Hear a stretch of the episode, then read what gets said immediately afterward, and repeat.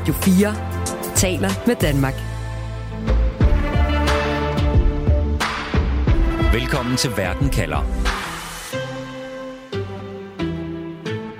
Danmark har fået en ny udenrigsminister. Og derfor står jeg her i dag øh, sådan lidt med en følelse af, at øh, fantasien bliver til virkelighed. Øh, jeg har været statsminister, nu er jeg udenrigsminister. Øh, og så ophører en mere fysisk lighed med Birgitte Nyborg, hvis også. Ja, for helt ny er han jo ikke, Lars Løkke Rasmussen, som nu i en hestblæsende krisetid skal være Danmarks ansigt udad til. Så hvilke udfordringer venter Lars Løkke Rasmussen ude i den store verden, og nu hvor han vender ryggen til sit erklærede hjertebarn herhjemme, nemlig sundhed? Og bliver Lykkes erfaring og pondus et aktiv for Danmark, eller kommer han og Mette Frederiksen til at snuble over hinanden, hvis de begge vil indtage scenen nu, hvor verden brænder? Velkommen til Verden kalder. Mit navn er Stine Krohmann Dragsted, og i dag stiller jeg spørgsmålet, kan lykke lykkes?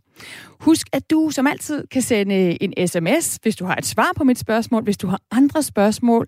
Hvis du har et bud på, hvad du tror, Lars Lykke kan udrette som udenrigsminister, nu hvor han ikke skal redde sundhedsvæsenet i Danmark, hvor i verden håber du, at Lykke vil fokusere sine kræfter? Lige om lidt så skal du høre, hvilke gode råd en tidligere udenrigsminister har til øh, Lars Løkke. Men øh, først så skal vi lige have hjælp fra Thomas Larsen, Radio 4's politiske redaktør, til at se på, hvilke styrker og svagheder Lars Løkke bringer til udenrigsministerposten. Du lytter til Radio 4. Thomas, velkommen til Verden kalder allerførst. Tak skal du have. Hvad er Lars Løkke og Moderaternes udenrigspolitik? Den ved vi reelt ikke ret meget om, fordi sandheden er, at det er et meget, meget nyt øh, parti, og på væsentlige områder, og det gælder faktisk også øh, udenrigspolitikken, øh, der er det ret sparsomt med viden om, hvad de egentlig har tænkt sig, og hvad der skal være kursen. Det, der jo selvfølgelig så er styrken, det er, at jeg tror, at Lars Løkke Rasmussen har det inde i sit hoved. Så de findes ikke formuleret, de visioner, der kunne være for udenrigspolitikken? Nej, det er altså ikke sådan, at hvis man går ind øh, på, på Moderaternes øh, hjemmesider, øh, at man ser det som, øh, som en helt afgørende prioritet, og man kan finde altså, store øh, strategi, strategiplaner og, og så videre. Sådan er det ikke, og det er måske også naturligt, når man tænker på, hvor hæsblæsende hurtigt det er gået for det her parti, og hvor vanvittigt hurtigt det har fået sit øh, politiske gennembrud, og som øh, du også startede udsendelsen med at, at slå fast, ikke, så står Lykke jo selv med sådan en følelse af, at at øh, fiktionen overgår øh, virkeligheden, og at øh, tingene er lykkedes for ham i en grad, som han jo vel reelt ikke selv havde drømt om. Lad os lige prøve at høre, hvad han sagde i går, da han fik overdraget Udenrigsministeriet. Jeg skal spare jer for de store udenrigspolitiske programerklæringer. Det kan vi øh, vende tilbage til Ja, det kan vi vende tilbage til. Der kom ingen store øh, programerklæringer for Lars Lykke, da han, da han overtog posten for Jeppe Kofod. Altså, så Lars Lykke siger, du kommer med en masse erfaring, men hvor langt rækker det, hvis han ikke klart har formuleret nogle visioner for, hvad Danmark skal i verden? Nej, det rækker langt, det må jeg bare sige. Det vi skal være opmærksom på her, det er, at vi får en politiker i den absolute sværvægtsklasse, der rykker ind på asiatisk plads og nu sætter sig som chef for øh, Udenrigsministeriet. Det er en politiker, som har et CV, som jo nærmest ikke nogen andre kan matche. Han har prøvet alle betydende poster i øh, dansk politik, og han har også været kendt som den sådan store øh, samfundskonstruktør. Men det, der er sjovt nok i virkeligheden er meget, meget undervurderet efter min mening, det er, hvor stor indsigt han også har i øh, udenrigs- og sikkerhedspolitik. Og det skyldes jo rent faktisk også nogle af de poster, han har haft. Altså, da han var finansminister, der skal vi lige huske på, der sad han sammen med øh, kolleger øh, fra hele Europa, altså det vil sige igen sværvægter, der sad og styrede de enkelte europæiske landes økonomier. Han fik et uh, formidabelt indblik i den globale økonomi, i globaliseringsvæsen, om de store økonomiske skift, der sker i verden, altså også fra vest til øst og mod Asien. Øhm, og senere øh, som statsminister, der har han jo også deltaget i et utal af europæiske topmøder øh, og var sammen med stats- og regeringscheferne der. Han har rejst rundt i verden som statsminister, øh, mødt øh, regeringschefer øh, over hele verden. Og hvis jeg må få en sidste ting til, øh, Stine, som måske også er lidt øh, undervurderet, så har han jo også rent faktisk arbejdet for en øh, international organisation. Det kan godt være, at vi alle sammen herhjemme husker, at han fløj på første klasse, men rent faktisk så var han altså meget tidligt involveret i øh, Øh, i kampen mod klimaforandringerne og hele øh, indsatsen med at finde på nye grønne, bæredygtige løsninger, da han sad som formand for det, der hed altså 3GI, øh, Global Green Growth Institute. Så han har faktisk en meget betydelig erfaring, som øh, er lidt undervurderet efter min mening. En erfaring, som er undervurderet, men som også med det eksempel, du kommer med her, med den her øh, forening, han sad som, øh, som øh, hvad hedder det, sad i, og som er jo en sydkoreansk øh, miljøforening, som der var en masse palaver omkring, som du også nævner, jo viser, at der er både en masse styrker, men med det kommer der altså også nogle gange nogle problemer og nogle svagheder for Lars Løkke, som jo har betydet, Thomas Larsen, at han er blevet kendt som det her comeback-kid, og det er jo også det, han lidt henviste til i går, at der var nok mange, der ikke havde troet, at han lige skulle stå der som udenrigsminister. Hans drøm om en regering hen over midten starter med at koste ham magten i Venstre, så laver han et dobbelt comeback. Han gør selv comeback som politiker i magtens centrum ved nu at blive udenrigsminister, og han sørge for, at moderaterne får den her valgsejr. Og den her drøm om regering hen over midten, den får comeback på grund af hans mandater. Nu er drømmen så gået opfyldelse, Thomas Larsen. Nu øh, er det her løfte, som han er kommet med om at få styr på sundhedsvæsenet i Danmark, det skal til at indfries. Og så kaster Lars Løkke det hele over bord for at blive udenrigsminister. Altså, du kalder det for en triumf for, for Lars Løkke for den her post, men er det en personlig triumf, ikke en politisk triumf? Jamen, det er et godt spørgsmål, og der er juryen øh, ude, og det er klart, der er rigtig mange, der er skuffet i det politiske system, og måske også nogle af hans egne vælgere, der er skuffet over, at han netop altså, drejer fokus mod øh, udenrigspolitikken nu, og hvor de netop havde regnet med, at han ville blive hjemme på dansk grund og sørge for, at vi for eksempel fik et øh, bedre fungerende sundhedsvæsen og, et, øh, og en bedre øh, ældrepleje. På den måde, så er der jo en stor øh, politisk satsning i det, han øh, laver øh, nu, og jeg mener også, øh, at der er en, øh, en anden meget stor udfordring for ham, nu hvor han er blevet landets øh, udenrigsminister. Og det er jo, hvordan kan man rejse kloden rundt og repræsentere Danmark og være Danmarks ambassadør ude i den store verden, samtidig med, at man skal nøse og guide en øh, ny og må man sige meget uerfaren og grøn folketingsgruppe, der skal finde sine øh, ben. Så altså, det kan gå mange veje, det her. Altså det, jeg prøvede at sige i første omgang, det er, at hvis vi ser på hans øh, personlige politiske kvalifikationer, så er han topkompetent i rollen som øh, landets nye øh, udenrigsminister, og han er en sværvægter altså på den position. Men der er jo altså mange andre ting, der skal lykkes samtidig, og kan han få det til at gå op i en højere enhed? Ja, det skal han til at bevise nu. Lad os lige prøve at høre hans eget bud øh, fra et interview i, i TV-avisen i går, hvor han siger, hvordan øh, han sagtens kan være en stærk udenrigsminister og en stærk partileder. Vi har lavet et regeringsgrundlag, som vi nu sammen har ansvaret for at trække igennem. Øh, og som partileder for Moderaterne, øh, der bliver jeg så en del af, af regeringsledelsen, øh, har ansvaret for sammen med de andre at drive det her hjem. Og så har jeg påtaget mig den her opgave som, øh, som udenrigsminister, fordi vi vurderer, statsministeren og jeg, at jeg kan gøre god fylds på den post. Ja, det er der, han kan køre god fylds, men Thomas Larsen, hvor stærk en udenrigsminister kan han blive, hvis, som du siger, der er en risiko for, at moderaterne ender med at sejle rundt politisk derhjemme, fordi Altså, far Lars Løkke Rasmussen er ikke hjemme, vel? Han har stået fader til Moderaterne, og nu skal de så på rekordtid lære at øh, stå på egen ben, mens far han rejser ud i verden. Jamen, det er fuldstændig rigtigt, og det kan gå hen og i virkeligheden blive hans akilleshæl, for det siger sig selv, at hvis der er kaos på hjemmefronten, hvis øh, man ikke kan holde sammen på den øh, nye folketingsgruppe, hvis der bliver begået en masse politiske øh, fodfejl, som øh, pressen fokuserer på, ja, så kan det jo være lige meget, altså hvor øh, stærk og dygtig han er øh, ude i verden, hvis det er, altså, bliver overgået af lammen på, på hjemmefronten. Så man skal ikke tage fejl af, at det her, det bliver virkelig en helt afgørende udfordring. Og det er jo også interessant, når man ser tilbage i den politiske politiske historie, fordi der er jo mange, der igen og igen fremhæver uh, Uffe Ellemann Jensen, dengang han var udenrigsminister, og pegede på, hvor stor en succes det var, både for ham selv, men altså også for Venstre, at han havde den post, og hvor meget Venstre voksede i den periode.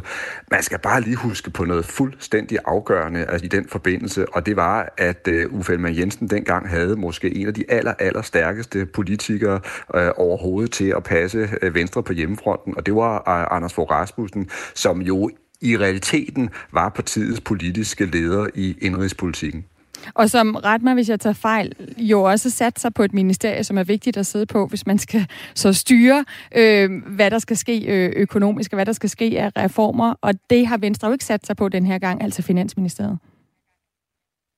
Man fuldstændig øh, rigtigt. Altså nu havde øh, øh Fogh altså skiftende øh, roller, mens han styrede øh, hjemmefronten dengang. Men han var nemlig en, der havde hånd i hanke med regeringsførelsen og med hele tilrettelæggelsen af den økonomiske politik. Plus, altså han også i den grad havde kontrol over øh, Venstres øh, folketingsgruppe. Uh, og det var oven i købet altså et, et, et gammelt parti, kan man sige, med parlamentarisk øh, erfaring og med trænede folketingspolitikere. Vi skal igen huske på, at øh, Lykke, han øh, vinker altså farvel til en helt utrænet grøn folketingsgruppe, der skal finde sine ben, mens de er i regeringen, at det er en kæmpe udfordring. Mm. Godt. Jeg har spurgt øh, to tidligere udenrigsministre kending i dansk politik, konservativ Per Stig Møller og socialdemokratiske Måns Lykketofte, om de tror, at Lars Lykke vil lykkes som udenrigsminister. Du lytter til Verden kalder på Radio 4. Lad os lige først øh, høre fra tidligere udenrigsminister øh, konservativ Per Stig Møller, om han mener, at øh, Lars Løkke vil lykkes med den her udenrigsministerpost. Jamen det er jeg stensikker på, at han vil lykkes som en god udenrigsminister, fordi han har mange af de egenskaber, der skal til. Han er kreativ, han er konstruktiv, han kan skabe kontakter. Altså hvis et lille land skal have nogen indflydelse, så er man nødt til selv at kunne tænke og komme med forslag til løsning på komplicerede udenrigspolitiske problemer, som i EU-kredsen betyder, at man kan få indflydelse på den. Danmark kan jo ikke noget i sig selv, det er vi jo for lille til. Så det er afhængigt af vores alliancer med USA, med de toneangivende EU-lande, at man får indflydelse. Og det kræver et kontaktnet, og det kræver, at man er kommet på bølgelængde med de andre udenrigsminister, som man skal løse problemer sammen med. Og det er Lars Løkke jo eminent til at skabe de der gode forbindelser. Er kreativ, konstruktiv, han er eminent til at skabe kontakter, lyder de rosende ord fra Per Stig Møller. Og spørger man Mogens Lykketofte, tidligere socialdemokratisk udenrigsminister, så lægger han også vægt på Lars Lykkes styrker.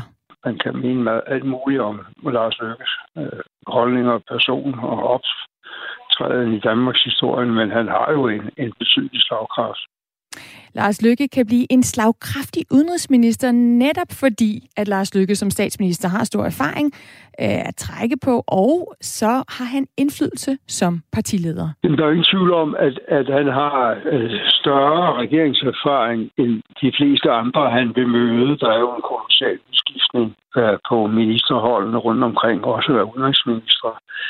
Øh, og, og derfor vil han jo kunne, kunne optræde med større erfaring og også større autoritet end så mange andre. Jeg tror også, det, det er betydningsfuldt for Udenrigsministeriet, øh, som har været klemt på budgettet i snart mange år, at de får en partileder, der sidder i det centrale kammer i regeringen, som, som deres minister, fordi han vil sikkert være i stand til at få imødegået nogle af de besparelser og gøre sit system mere slagkraftigt. Og mens de politiske forskelle mellem Lars Løkke Rasmussen og Mette Frederiksen giver udfordringer indrigspolitisk, spår Måns Lykketoft, ja, så ser han ikke øh, nogen forskelle i holdninger på udenrigspolitikken, der kan give knas mellem de to. Altså, jeg ser egentlig ikke de store uenigheder på de afgørende strækninger af dansk udenrigspolitik. De er meget, mange flere spørgsmål i indrigspolitikken, hvor man ikke ser ens på det. Men hvad Danmarks interesser er i forhold til EU og NATO og FN osv., der er jo ikke nogen særlig stor forskel. Pesti Møller er enig i, at øh, selve indholdet i den danske udenrigspolitik ikke vil give anledning til uenigheder mellem Lars Løkke Rasmussen og Mette Frederiksen. Men den tidligere konservative udenrigsminister tilføjer, at øh, det bliver afgørende, at Mette Frederiksen giver Lars Løkke plads som udenrigsminister giver øh, Lars Lykke plads til at være en aktiv, udadfarende udenrigsminister, som kan lave aftaler øh, på kryds og tværs af kontinenterne, jamen så holder den regering jo ikke, for Lars Lykke vil jo ikke kunne holde til bare at være, jeg får små tingene, mens hun tager de store ting, og det tror jeg, hun er fuldstændig klar over. Hun er jo en klog leder. Du lytter til Verden kalder på Radio 4. Thomas Larsen, Radio 4's politiske redaktør, du har lyttet med her. En klog leder, lyder det for Per Stig Møller, øh, om den her magtdeling, der skal lykkes mellem øh, Lars Lykke og Mette Frederiksen. Det vil jeg godt lige vende tilbage til sammen med dig. Men først de her mange rosende ord fra både en konservativ og en socialdemokratisk tidligere udenrigsminister om, at Lars Lykke bliver en slagkraftig udenrigsminister, der kan skabe stærke alliancer for Danmark. Det er også noget af det, du selv har været inde på, kan blive hans styrker. Vi prøvede også her på Verden kalder at ringe til tidligere udenrigsminister for SF, Willy Søvndal. Han ville ikke udtale sig.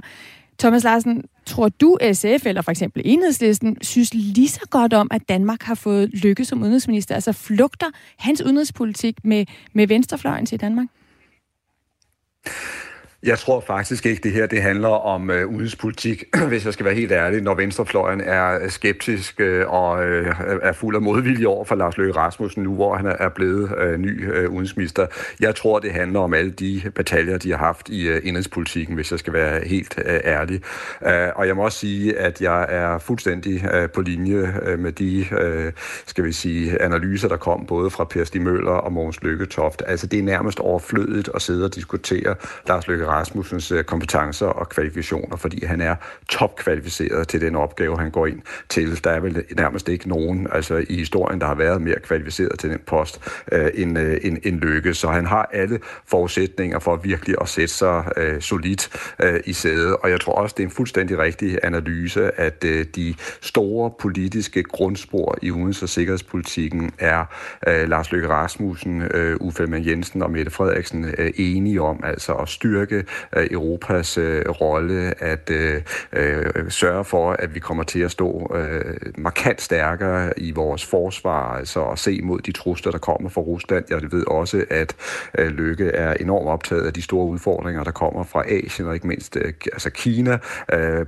med, med teknologi og økonomi osv. Så, videre. så alle de her ting, de ligger i virkeligheden øh, øh, smukt øh, til rette for Lars Løkke Rasmussen. Men det, der netop bliver spændende, det er, kan han og Mette Frederiksen finde melodien? Fordi det er helt rigtigt, som Per Stig Møller er inde på, at Mette Frederiksen er simpelthen tvunget til at give plads til Lars Løkke Rasmussen, ligesom hun i det hele taget er tvunget til at inkludere altså de nye partier på en anden måde øh, og meget mere åben måde, end hun måske tidligere har ledet af sin regering øh, øh, på. Mm. Så hun skal give øh, plads til, til, til Løkke, ellers vil der komme sammenstød, men jeg skal lige sige en enkelt ting. Øh, Løkke bliver altså også nødt til at respektere, at statsministeren kommer til at fylde i udenrigs- og sikkerhedspolitikken, for det gør hun. Altså også alene den grund, at hun kommer til at deltage i en masse europæiske topmøder. Hun har lige været nede øh, i Europa og været med til at vedtage den sidste sanktionspakke over for Rusland. Ikke? Så det er jo også der, hvor at det er statsministeren, der tager ned. Øh, Thomas, en ting er politik, noget andet er jo personlighed. Altså hvis der ikke bliver problemer på den politiske front, så har vi jo nogle forskellige personligheder her. Øh, en statsminister, der meget godt kan lide, der er orden i tingene, og, og godt kan lide kontrol. Øh, og en udenrigsminister, som øh, jo har en lidt anden, øh, øh, lidt mere spontan måske øh, personlighed. Øh, og det kan jo skabe problemer, når man som dansk udenrigsminister skal optræde med de store sværvægter i verdenspolitikken. Og der har Lars Lykke jo før haft udfordringer. Lad os lige høre et af de måske mest kendte eksempler på, hvor det er gået galt for Lars Lykke på den internationale scene.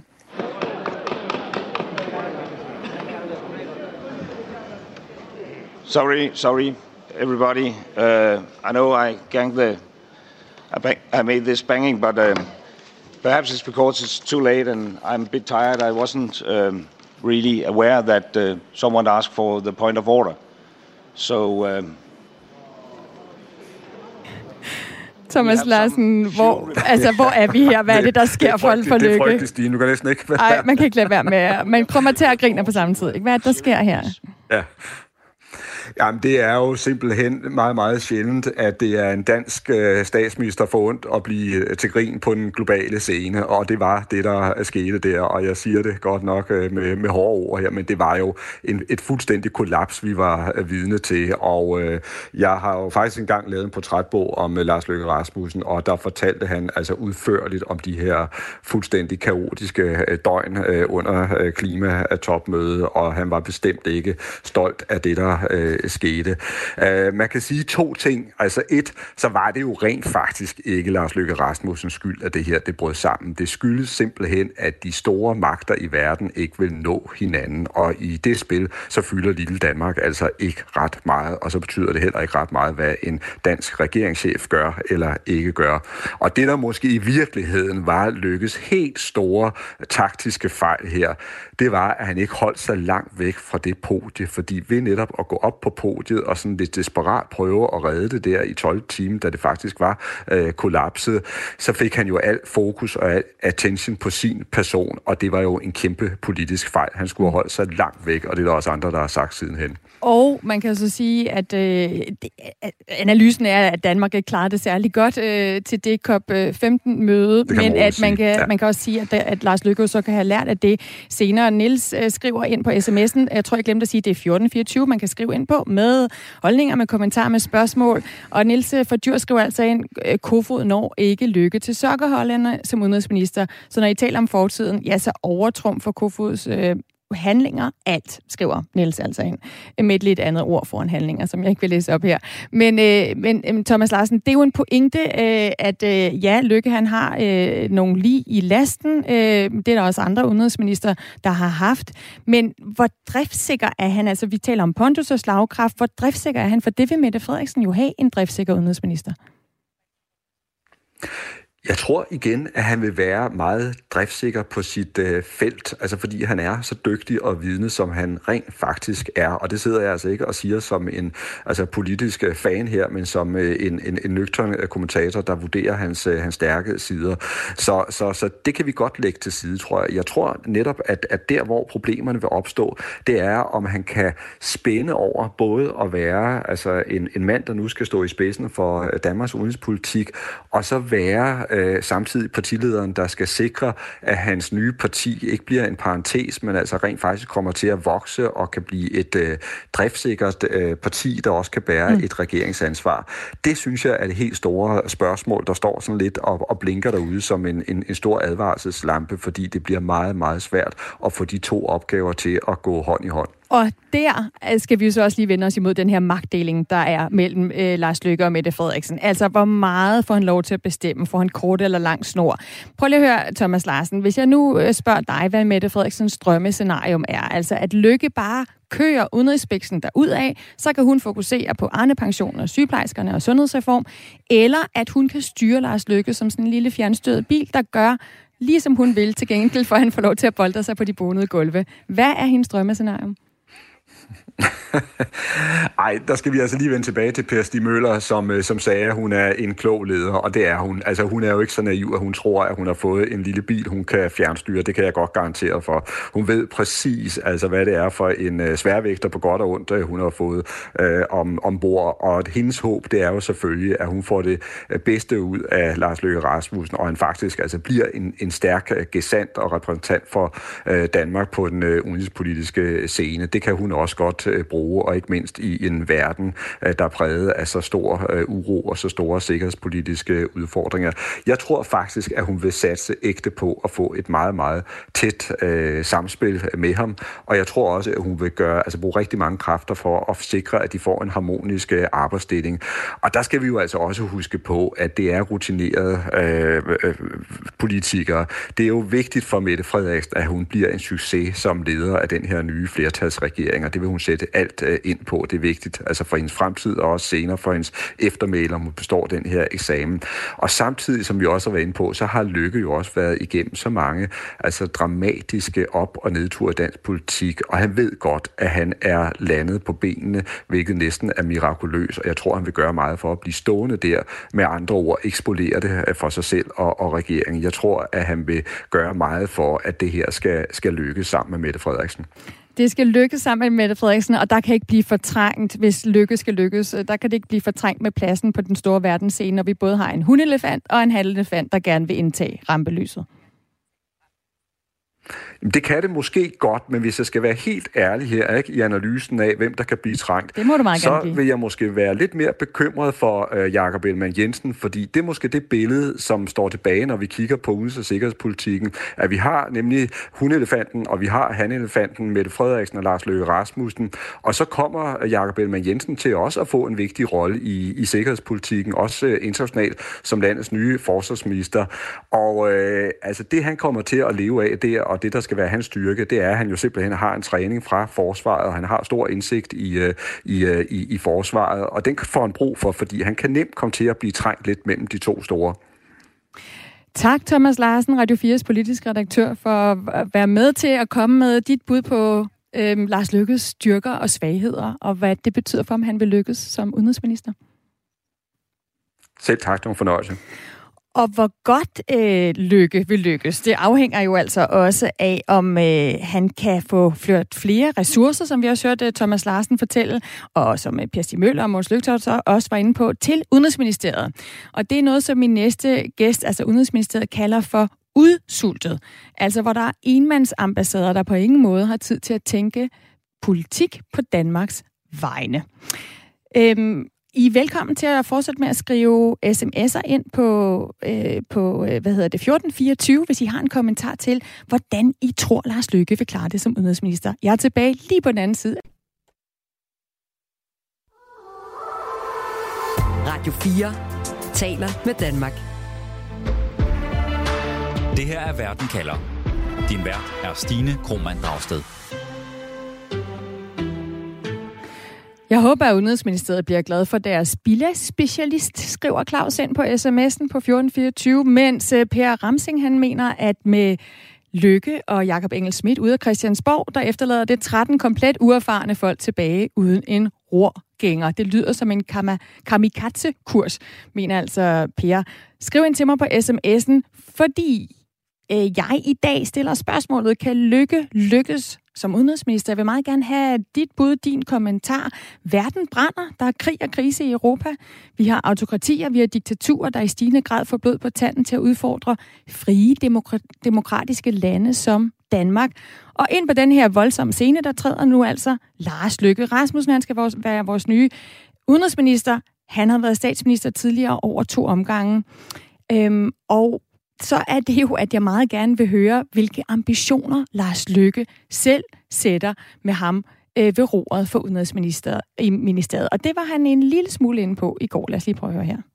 Men jeg glæder mig og er sådan set stolt over, at vi i dag har fået skabt en regering, som øh, bygger bro øh, over midten, øh, og dermed i virkeligheden understreger også indrigspolitisk, hvad der altid har været en udenrigspolitisk dansk disciplin, nemlig at vi har konsensus, fordi vi er ikke ret mange herhjemme.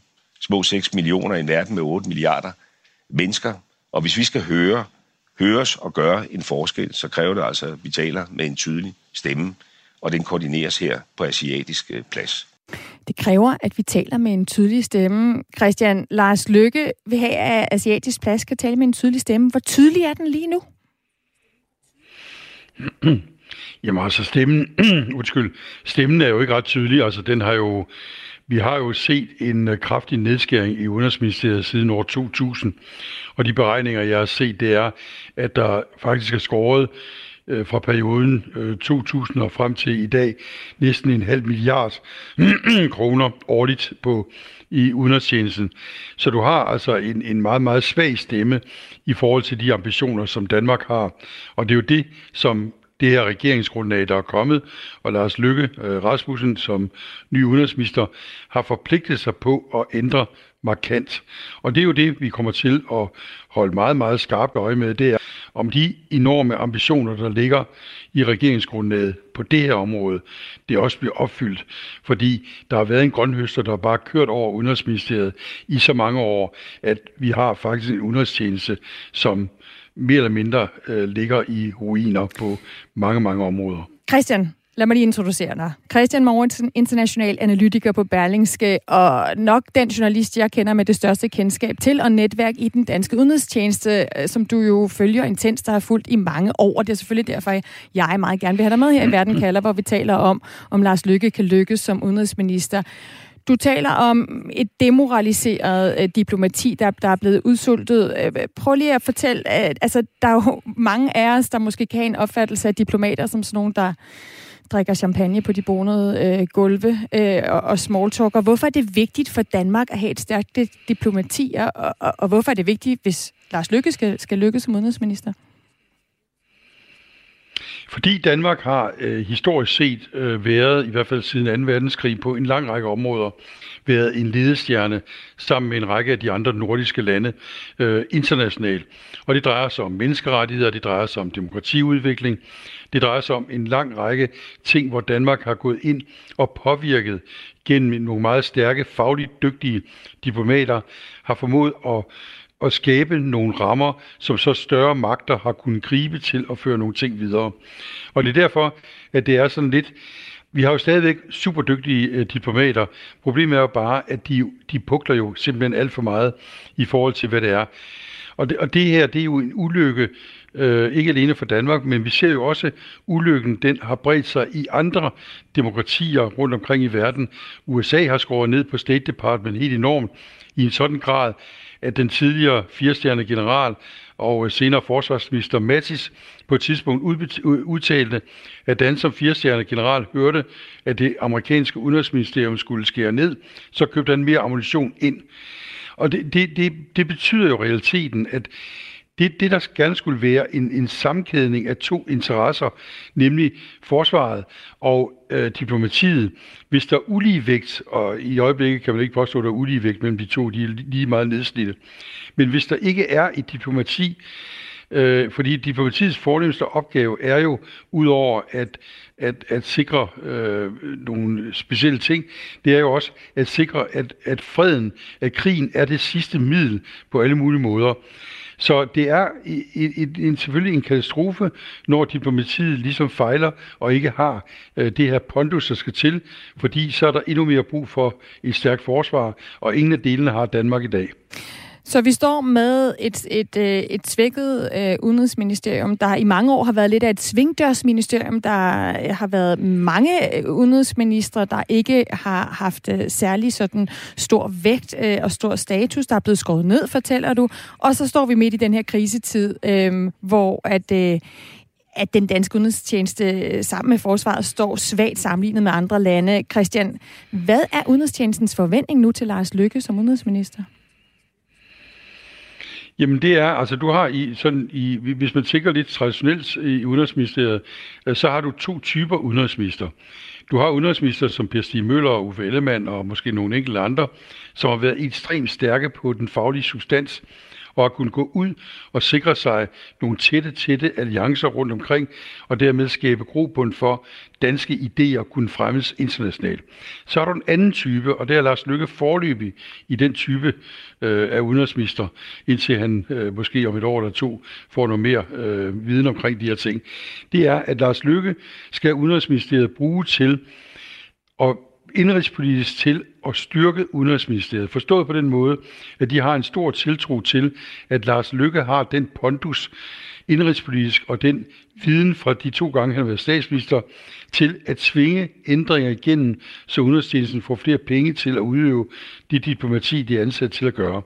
Så Lars Lykkes første opgave bliver i hvert fald, tror jeg nok, af forventningerne fra Udenrigsministeriet selv, det er, at han på de indre linjer i regeringen sikrer sig, at de mål, som de selv har lagt i regeringsgrundlaget, også bliver opfyldt. Mm. Så det er hans største force lige i øjeblikket, det er, at han er stærk på de indrigspolitiske linjer. Det er jo nogle store forventninger, og så kommer det klassiske journalistspørgsmål, hvor skal pengene komme fra til at indfri den? Altså, vi har, der er blevet talt om nu at sløjfe en bededagsferie, men det er jo også penge, der skal gå til, til forsvaret. Altså, hvor kan Lars Lykke få de ressourcer fra? Det er jo det store spørgsmål. Altså, når, når, når jeg kigger på regeringsgrundlaget, ikke, så hæfter jeg mig ved, ved en ting, øh, når det drejer sig om, øh, hvad hedder det, forsvar og sikkerhed. Det, øh, altså udenrigs- og forsvarspolitikken generelt. Det er, at med de 2%, som vi jo lovet NATO, at vi når op på i en styrkelse af forsvaret. Der står lidt kryptisk i det her regeringsgrundlag, at udenrigs- og sikkerhedspolitikken øh, er en del af, af det her kompleks, og dermed kan man godt læse ind i det, at de 2%, som øh, forsvaret skal sige til, øh, øh, ifølge de løfter, vi har fået af NATO, der indgår også noget diplomati i det.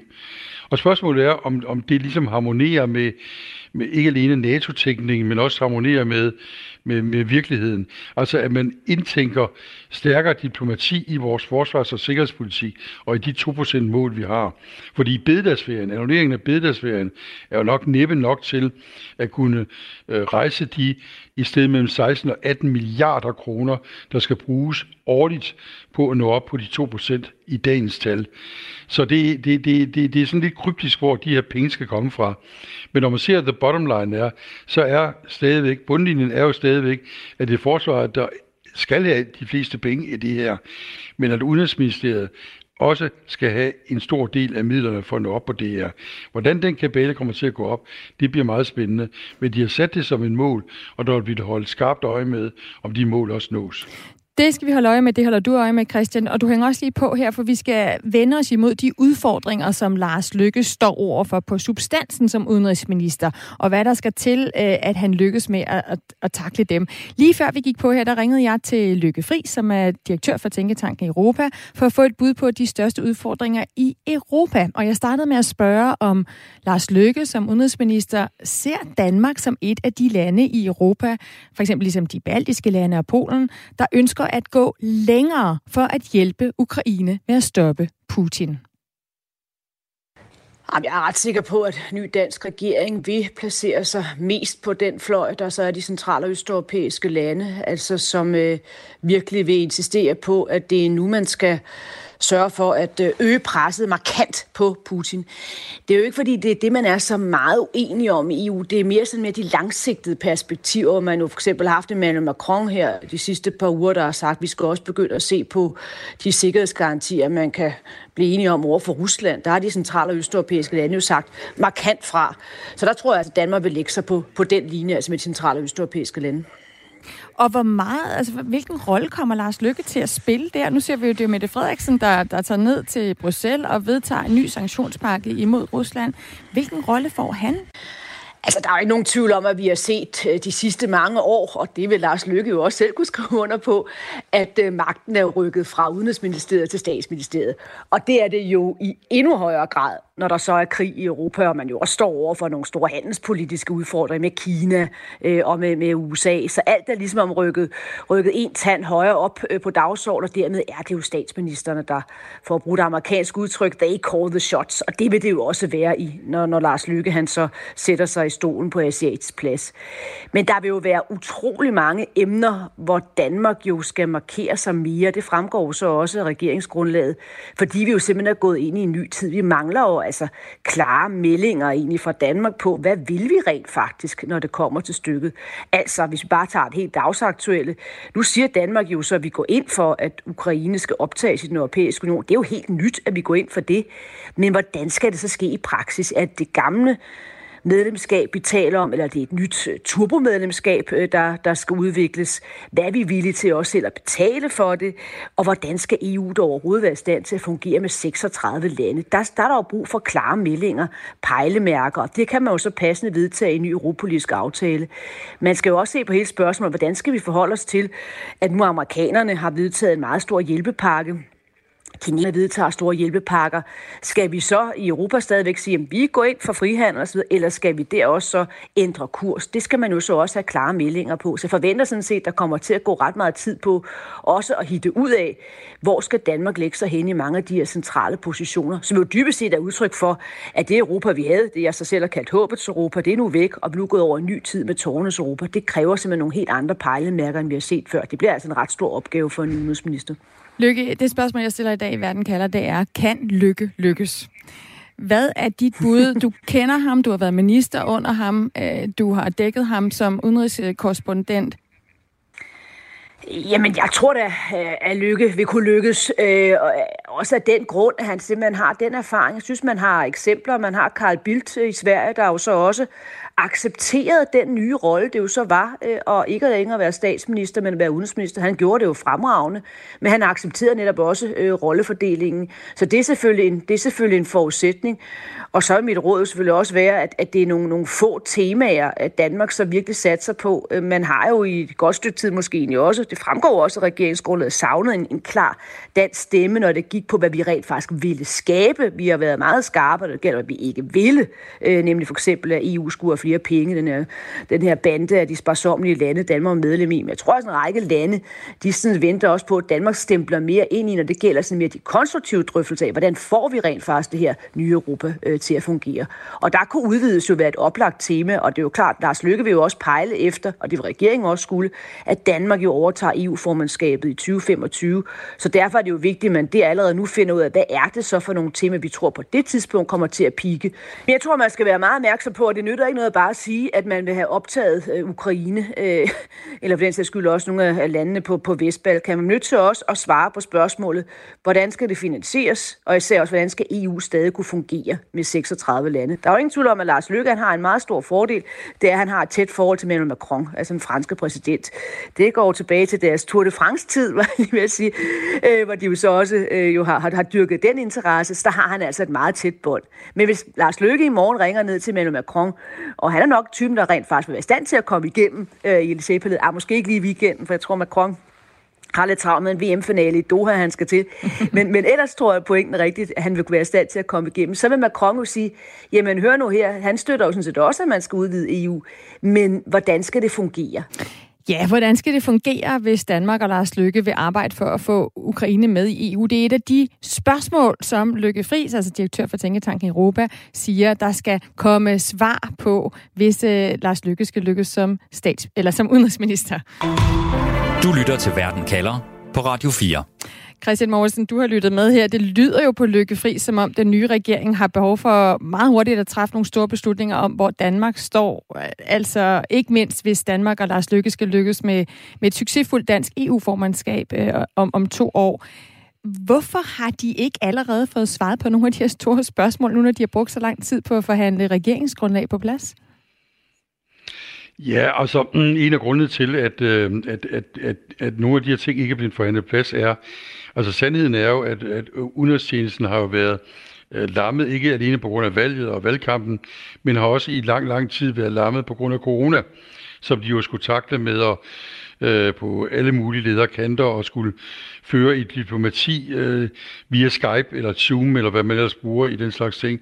Altså, det har ikke været et velfungerende øh, system, der har været på grund af øh, øh, mange øh, ting, der er sket, som har afledt øh, Danmark fra øh, de her mål her. Ukrainekrisen er jo bestemt en af dem også. Men undskyld, Christian, undskyld, Men, øh, derfor ja. kan man vel godt øh, lægge en vision for, om man synes, øh, at Ukraine skal optages og skal være i fuldstændig, at EU skal være i samme spor, alle lande skal være på samme niveau, eller for eksempel, hvor man står i forhold til at hjælpe Ukraine over for Putin. Altså, det er vel nogle beslutninger, der kan tage på, på dansk jord, uanset om man har covid og andre problemer? Ja, det kan det også, men lige, lige når, hvis vi tager den detalje med, som ikke er nogen detalje med hensyn til Ukraines optagelse, eventuelle optagelse i EU, der står Danmark jo øh, i, i en situation, hvor man helst ikke vil have for meget blæst omkring det. Vi er jo faktisk modstandere af, at Ukraine skal optages i EU på nuværende tidspunkt, og vi har gjort meget, meget klart opmærksom på, at Ukraine overhovedet ikke er klar til at komme ind i EU, uagtet, og det ville de heller ikke have været før krigen, de, de, der var korruption og der var meget andet. Så derfor er der også i regeringsgrundlaget et lille åndhul for Lars Løkke, hvor der rent faktisk står, at der skal defineres nogle ting, som gør, at EU udvikler sig øh, rimeligt, øh, udvider sig rimeligt, og at også der skal skabes nogle, kan man godt læse ind i nogle alternativer for Ukraine.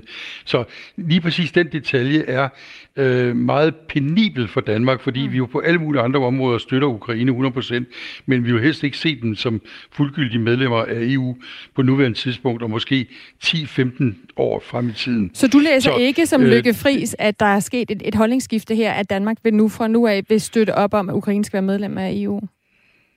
Nej, overhovedet ikke. Altså, det, det, det tror jeg Nej, det gør jeg ikke. Altså dels fordi, at, at, at Danmark er, øh, øh, den danske regering, øh, uanset om det har været den røde eller den blå regering, har været dybt betænkelig ved udvidelsen af EU, øh, netop fordi mange gange føler man, at den udvidelse er sket øh, uden at man egentlig har grænsket og gået igennem de rette protokoller, der skal til. Altså de der sympatioptagelser, de kommer til at smadre EU indefra. Og Ukraine er faktisk et meget godt eksempel på det, fordi den danske regering satte sig faktisk på bagbenene overfor, at de skulle have kandidatstatus indtil sidste øjeblik, hvor man blev presset til noget andet. Okay, lad os lige tage den, den, det andet spor, øh, som handler om, hvor vi står i forhold til at hjælpe Ukraine med at stoppe Putin. Der skriver Erik ind på sms'en på 1424, jeg håber, vi får en mere moden og diplomatisk tone fra Lars Løkke Rasmussen i forhold til Ukraine og Ruslands konflikten, i modsætning til den meget indsporede krigeriske tone fra Jeppe Kofod. Øh, hvor står du i, i den vurdering, øh, øh Christian Mauritsen? Altså, er du enig med Løkke Friis i, at Lars Løkke øh, vil placere Danmark på holdet, hvor man vil gå længere i at bistå Ukraine i at vinde krigen over Putin? Altså det, som Erik kalder for en mere krigerisk tone? Det tror jeg helt afgjort med vel. Altså, der ligger jo i hele det her øh, øh krig i Ukraine, ligger der, der jo øh, desværre også det i det, at Danmark er rykket fra en lidt komfortabel øh, bagkantsstilling i Østersøområdet til at rykke tilbage til det, man var under den kolde krig, nemlig en direkte øh, frontstat i forhold til, til Rusland. Det har også gjort, at, at Jeppe Kofod, den tidligere udenrigsminister, øh, har anlagt en, en meget markant linje sammen med Bødskov i Forsvarsministeriet over for Rusland. Jeg tror ikke den tone, som var anlagt under øh, Jeppe Kofod og, og Bødskov, øh, kommer til at ændres med lykke. Jeg tror, at, at vi får den her markante øh, støtte til Ukraine på det militære område og på det politiske område også. Og så selvfølgelig med en skarp parentes om øh, en sympatioptagelse i EU på en eller anden måde.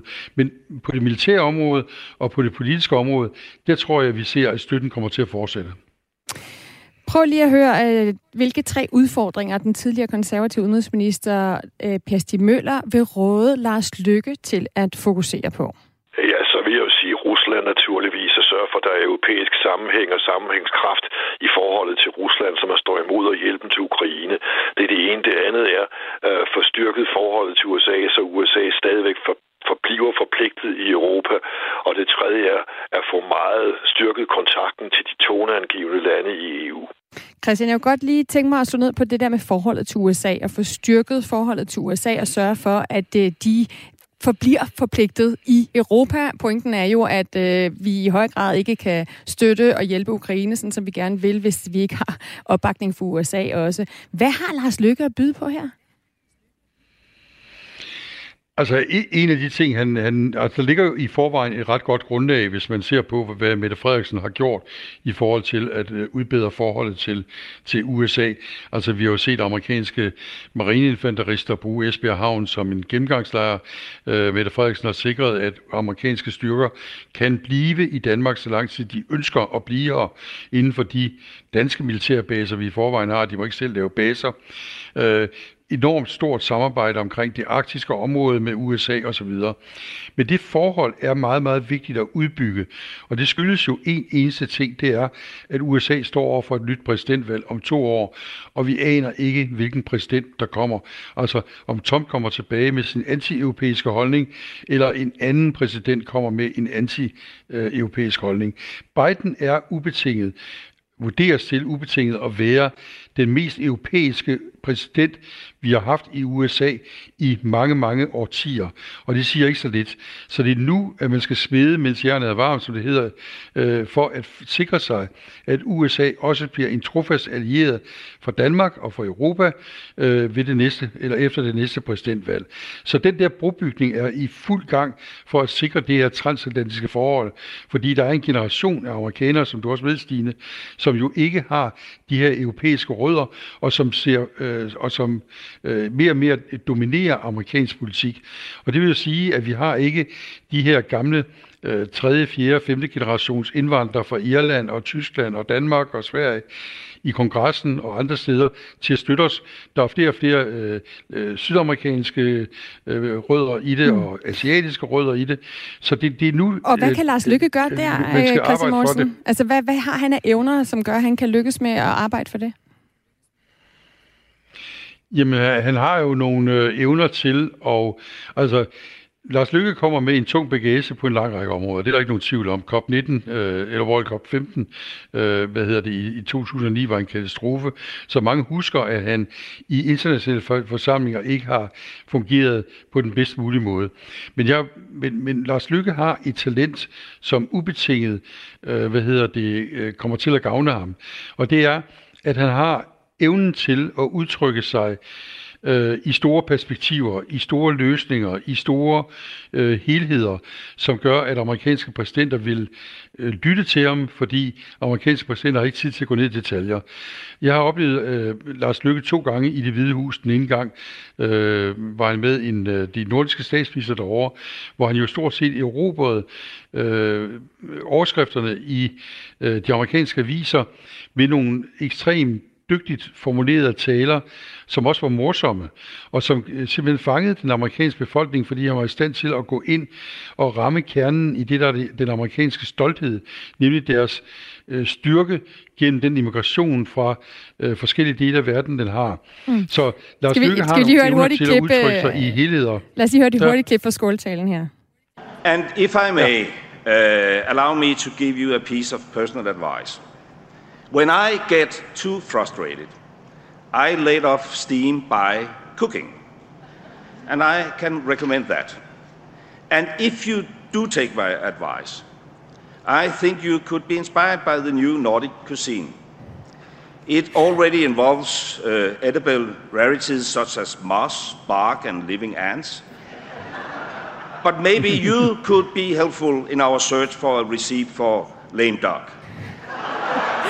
Ja, altså i det her klip, der laver Lars Lykke fis med det nye danske nordiske køkken, øh, hvor man spiser myre og alt muligt andet, og så bruger han vendingen lame dog, altså man kunne få en opskrift på det. Det er altså den her amerikanske term for, øh, at, øh, at man, når man netop står i den situation, som Jeppe Kofod har stået med, altså være en afgående politiker, som egentlig ikke kan handle så meget. Prøv lige til sidst at hjælpe mig med at samle op her, fordi tiden løber fra os, Christian Mauritsen. Øh, med det, der ja. lykkes for, for Lars Lykke i den her tale, hvad, når du skal samle op på de svagheder, du også har sagt, han har, de styrker, han har, hvordan tror du så, han vil lykkes som, som udenrigsminister, og sammenligne med dem, du ved, der har været sådan, øh, på topranglisten, altså Uffe Ellemann, øh, måske en Per Stig Møller, en, en Niels Helvi Petersen? Jeg tror, han vil være fremragende, men det kræver, at Lars Lykke tager en dyb indånding og accepterer, at han er nummer to og ikke nummer et, øh, som også Lykke Fri sagde på et tidspunkt. Det tror jeg bliver hans største udfordring, mm. fordi du kan se på den måde, han bevæger sig rundt på og taler på, at han stadigvæk er statsminister ind i sig selv og ikke udenrigsminister. Det skal han lave om. Christian Moritzen, international analytiker på Berlingske. Tusind tak for at være med i Verden kalder. Selv tak. Nu er der nyheder her på